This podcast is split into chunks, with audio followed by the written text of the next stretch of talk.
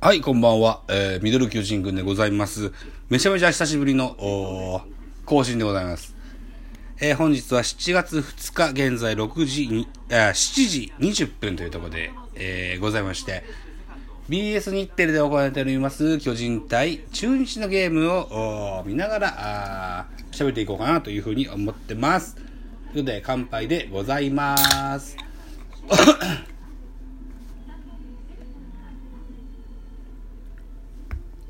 はい。ということで、現在5回裏、ジャイアンツの攻撃が始まろうとしております。中日のバピッチャーは2番手の祖父江大輔。本日の中日の先発は清水選手でしたが、2番手の祖父江がマウンドに上がっておると。バッターは丸義弘ということになってます。えー、中日のキャッチャーは木下ということになってますね。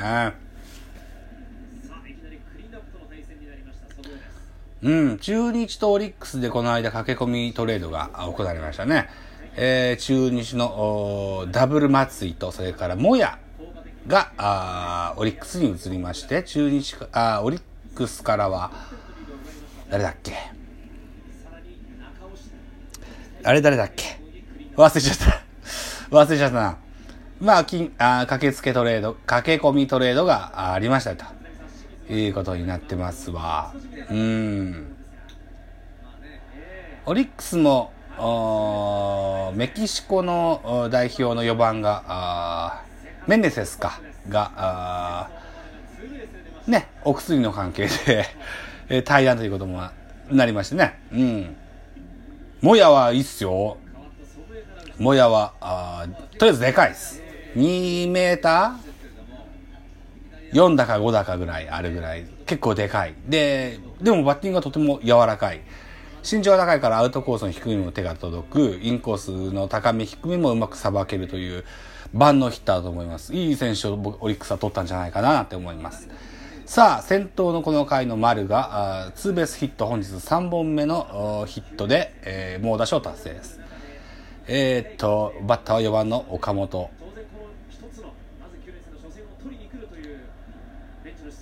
岡本がもうちょっとこう、状態が上がってきたらいいのかなって思ってますね。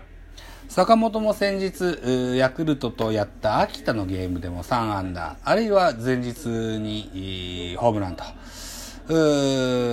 活躍も見れてます。うん。ジャイアンツも駆け込みトレードがありまして、えー吉川光夫と宇佐美慎吾が日本ハムに移りました。えー、日本ハムからは藤岡弘隆とそれから鍵谷あ下の名前わかんない鍵谷が入りました鍵谷は確か一軍に今日から登録じゃなかったかな吉川光夫は久しぶりの日本ハム復帰ということになりますね。今シーズンはだいぶ期待された吉川光夫だったんですけどね、オープン戦でも活躍したんですが、あ蓋を開けてみれば、あなかなかしんどいトップピッチングだと。1軍と2軍を行ったり来たりもして、えー、最終的にはあハムに帰るという形になりました。宇佐美ですわ。宇佐美ね。僕が今ジャイアンツで一番推してた選手です。宇佐美慎吾が日本ハムに行ってしまったのはとても悲しい事実ではありますが、今日のゲームでもに、え、宇佐美はあいい活躍をしてみたいです。タイムリーヒットを打ったみたいですよ。うん。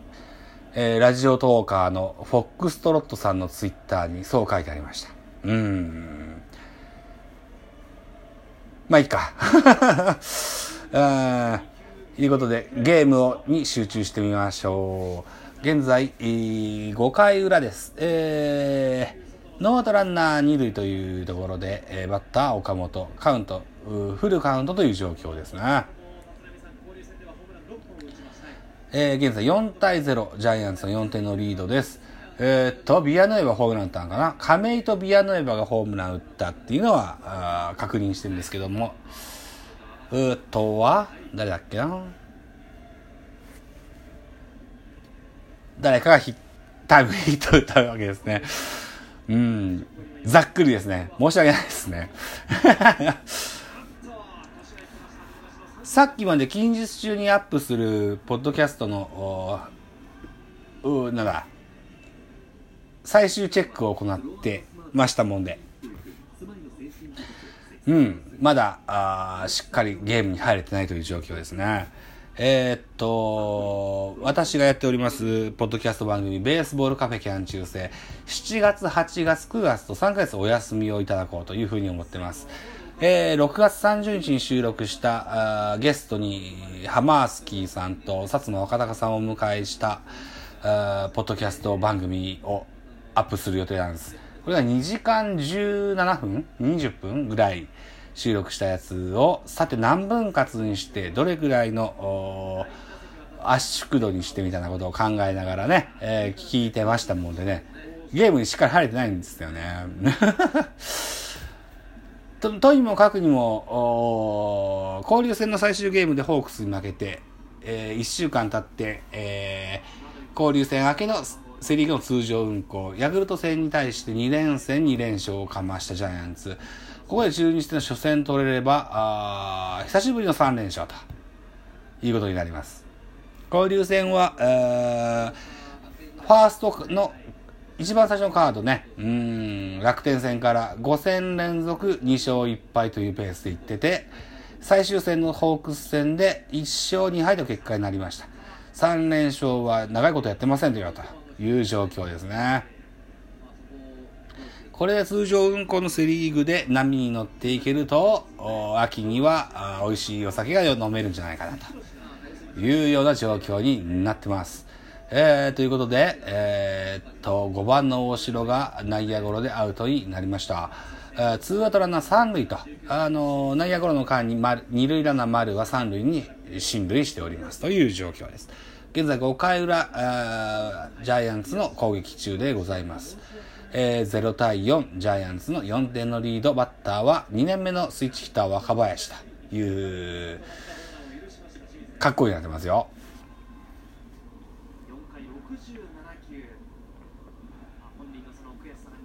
若林もまだ細いな線がな。3割5厘という打率になってますね。交流戦の最中は、隠れ首位打者か、みたいなことも噂されましたが、まあね、うん、レギュラーで出続けてると、なかなか3割5分とかね、そんな高い数字を維持するのも大変ですわ。うん。若林がこう、怪我せずね、できればいいのかなっていうふうに思ってますけどね。ショートゴロでスリーアウトチェンジとなります。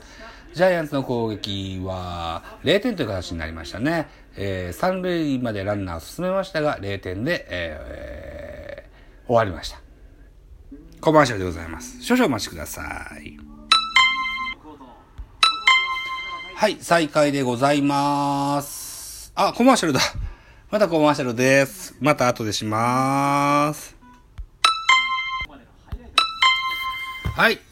続きでございます。この回から6回の表が始まろうとしているところですが、ハイライトです。先頭の亀井がソロホームランということで、ジャイアンツは先制点をゲットしております。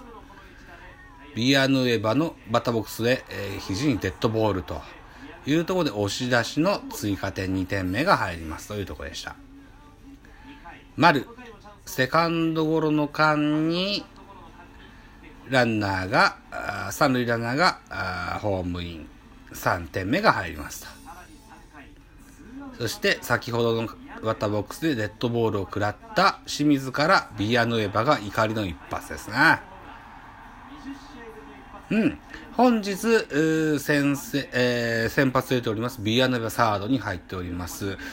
え、ファースト誰なんだろうなとりあえず、レフトに岡本が入ってるという情報が入ってます。ファースト誰だっけ？あれ？あ、大城か。大城がファーストに入ってるから、レフトに岡本という風な格好になってます。うん。